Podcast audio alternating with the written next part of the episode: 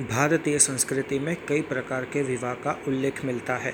प्रजापति विवाह उनमें से सबसे उत्तम माना जाता है।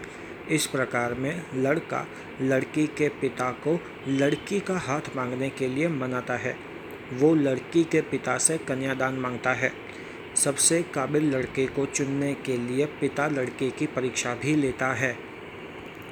दूसरा प्रकार ब्रह्म विवाह है। इस प्रकार में प्रजापति विवाह से विपरीत लड़की का पिता लड़के को मनाता है। अपनी बेटी को सौंपने के लिए बदले में भेंट स्वरूप लड़की का पिता लड़के को अपनी लक्ष्मी, सरस्वती और प्रतिष्ठा देता है। इस वादे से कि वो बेटी का ख्याल रखेगा। इसी से दहेज प्रथा की शुरुआत होती है और स्वयंवर की भी। तीसरा प्रकार दैव विवाह है। इस प्रकार में लड़का लड़की के घर वालों की सेवा करता है। उनकी मुश्किलों को अपना मानकर उनको सुलझाता है और लड़की का पिता लड़के की सेवा से खुश होकर अपनी बेटी को सौंप देता है। चौथा प्रकार ऋषि विवाह है। इस प्रकार में ऋषि पितृ ऋण से मुक्ति पाने के लिए राजा से उनकी बेटी माँगता है। राजा भी अपनी बेटी के साथ ऋषि को घर बसाने के लिए लक्ष्मी, घर चलाने के लिए गाय और बैल और खेती बाड़ी करने के लिए ज़मीन का टुकड़ा देता है।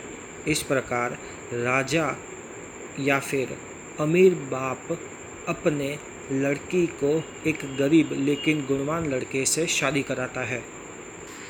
अब तक के सभी प्रकार में लड़की और लड़की के पिता को पूरी छूट दी जाती थी कि वो लड़के को जमाई बनाना चाहते हैं या नहीं। गंधर्व विवाह में होने वाले वर और वधु एक दूसरे को फूलों की हार माला पहनाते हैं और अग्नि को साक्षी मान कर एक दूसरे को पति पत्नी घोषित करते हैं। ये काफ़ी प्रचलित विवाह है। राक्षस विवाह में लड़की का अपहरण किया जाता है। असुर विवाह में लड़की को खरीदा जाता है। पिशाच विवाह में लड़की के साथ बलात्कार करके शादी मनाया जाता है। इस प्रकार को सबसे निम्न कक्षा का प्रकार माना जाता है। कहानियों में सभी प्रकार के विवाह का उल्लेख मिलता है। महाभारत में देवव्रत अपने भाई विचित्र वीर्य के लिए काशी की तीन राजकुमारी अम्बा अंबिका और अम्बालिका का अपहरण करता है, जो राक्षस विवाह है। कुंती और पांडु का विवाह ब्रह्म विवाह माना जाता है, क्योंकि कुंती ने स्वयंवर में पांडु को चुना था। पांडु और माद्री का विवाह असुर विवाह कहा जाता है, क्योंकि कुल की शोभा बढ़ाने के लिए सत्यवती ने माद्री के पिता को धन और प्रतिष्ठा दी थी। दुष्यंत और शकुंतला का विवाह गंधर्व विवाह कहा जाता है।